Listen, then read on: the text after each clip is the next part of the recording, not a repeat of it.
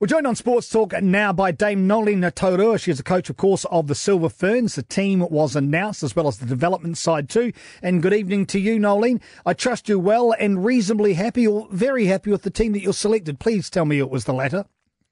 Yes, very happy. Uh, look, it's it's great to actually get that over and done with and ticked off, and uh, knowing who you have and the ability to move forward. So I'm happy with the mix. Um, there were some really good people, if I'm going to be honest, that mixed uh, missed out, but you know sometimes that's how it goes. How instrumental was the performance of players in the final itself?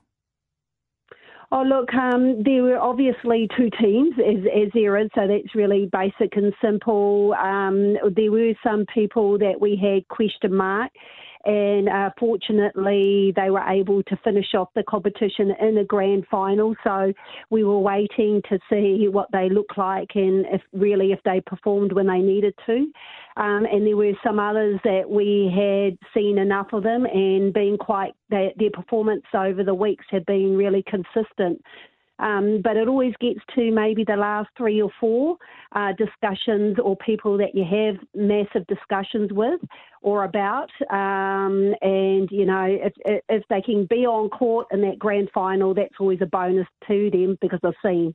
Just as a side, before we talk more about the selection, were you quite blown away by the way the Pulse entered that final? Because they basically took the game away uh, from the Tactix in, in the first quarter, didn't they? Yeah, they did. I think, if anything, they probably showed their experience, their class, their uh, especially defensive. They monstered uh, Tactix attacking end um, and that was right from the start. So they put a lot of pressure on them, and I always think if you're if you're defensively strong, then it's you pretty much nearly uh, can win the game off that. So I think you know really consistent wise, Pulse were the performance. I know they dropped a couple of games over the season, but um, if anything, sometimes that can also be a positive where it gives you a shake up. But you know they were the consistent performers over over the ANZ competition. Let's look at some of the more interesting selections, in my humble opinion, anyway. Uh, two athletes who've hardly fired a shot in anger throughout the entire year, but they find themselves in that squad. Uh, Mickey Sock Beats, as I like to call her, Sokolich Beats, and, and Bailey Mes as well. What's the logic behind uh, those two athletes making their way into the side? Yeah, look, we've been tracking them. They had operations, uh, Nez with her knee and uh, Michaela with Achilles um, in January. So we've been tracking them obviously and monitoring their progression. Everything was about, or the plan was whether they will be available for the end of the year, being October, November, hopefully, with a Constellation Cup, um, and then also what 2021 looked like. So we can tick 2021 off, knowing that they definitely will be back on court playing for their club and uh, 100% ready for January but also know that we can manage them and uh, slowly introduce them into October camps.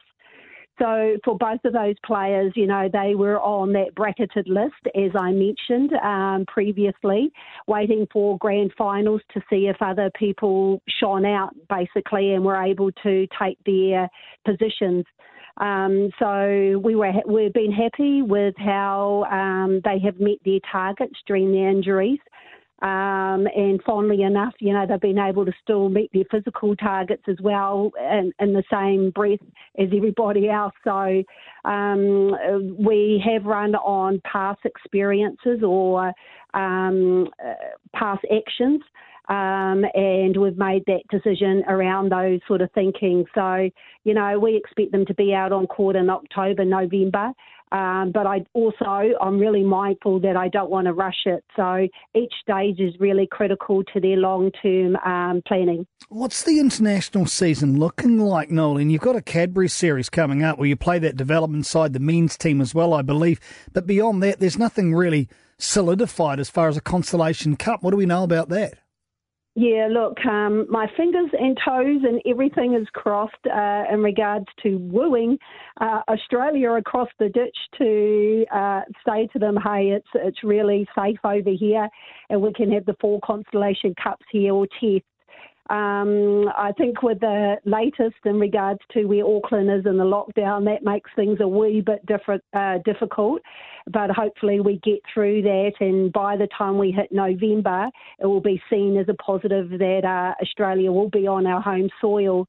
Um, it is in negotiations at the moment because obviously the offset to them coming and playing four tests here is their sponsors um, and their broadcasting rights. So, uh, you know, if they do come across here, then that's definitely going to. Um, be a negative for them. Uh, so, you know, there's still a bit of negotiations to be had and a lot of discussions, and I feel we've still got time to be able to work through different stages. Um, but uh, fingers crossed, as I mentioned, we still keep Constellation Cup going in November.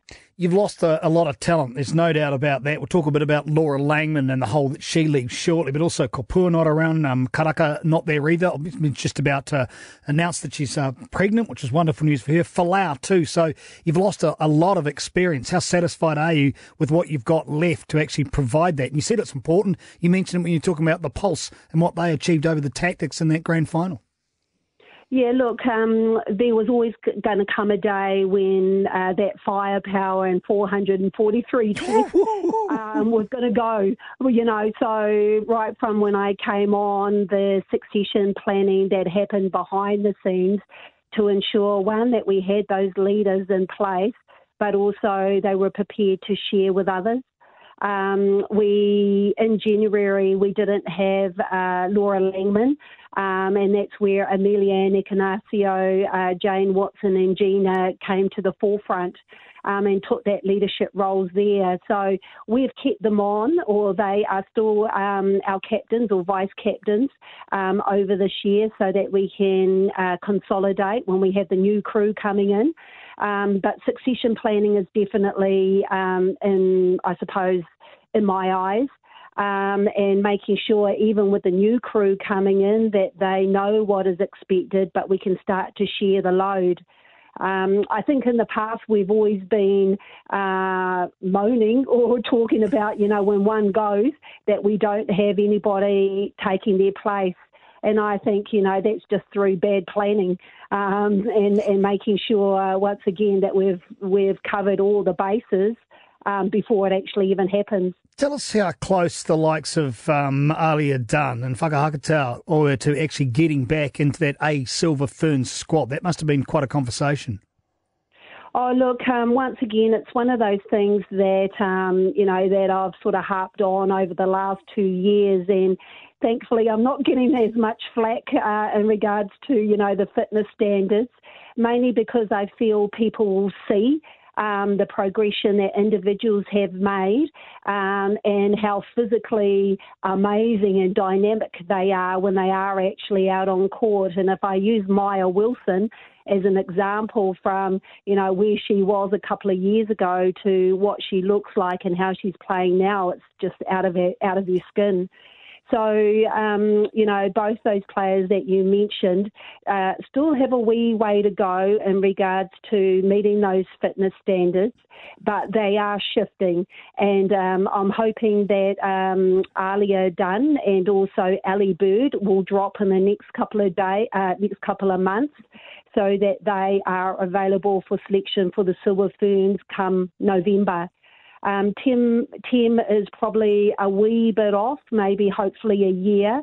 But also, if I can provide uh, a bit of support around her, is that she's coming back from an ACL injury. So sometimes that takes a wee while, you know, to get your mojo going um, irrelevant of where these players are at, I, I sort of feel that, you know, come 2022, 2023, when we are vying for Commonwealth Games or Worlds, that we will have these players ready to be selected. Um, so, you know, I'm, I'm really confident in that respect. So we just got to bide our time and keep pushing um, but make sure we put a lot of support around them. Let's finish this on a more uplifting note. Uh, the return of Fitzpatrick, of Jury, of Kersten as well, and of course um, the debut of Flash Gordon. That's a great news story, isn't it? Flash Gordon, and she is a Flash Gordon. You know, actually, that's a good good name nickname for her because she is so fast. She's dynamic, uh, electrifying, and uh, energy to burn. And uh, definitely, you know, if not this year, but years to come, um, going to be, uh, you know, on top of her game and definitely uh, world beater. So I can't wait to be a part of um, her and what happens, you know, in the future. Um, as for the other three, Claire, um, and also Kelly, I think all three of them are great stories. You know, um, and that's probably synonymous with the Silver Ferns is that, you know, just because you've been out, had a bit of experience and, you know, and you've been away from the wilderness for whatever reason, that if you perform that, uh, you know, you, you get the inside running and you can be selected irrelevant of your age. Um, so those three players have had international experience, test caps under their belt, and they've come in more wiser, fitter, and ready. Um, so, you know, with the likes of the Aliyah and all those players or players that have missed out, I would like to think that there's still openings and we can keep that competitive nature happening within our environment. It'll be a cold day in hell when I get sick of talking to you, head coach of the Silver Ferns, Dame Nolina Taurua. Thank you very much for your time. Uh, looking forward to whatever series we're going to get in the upcoming months. Thanks again. Awesome. Thank you for your call.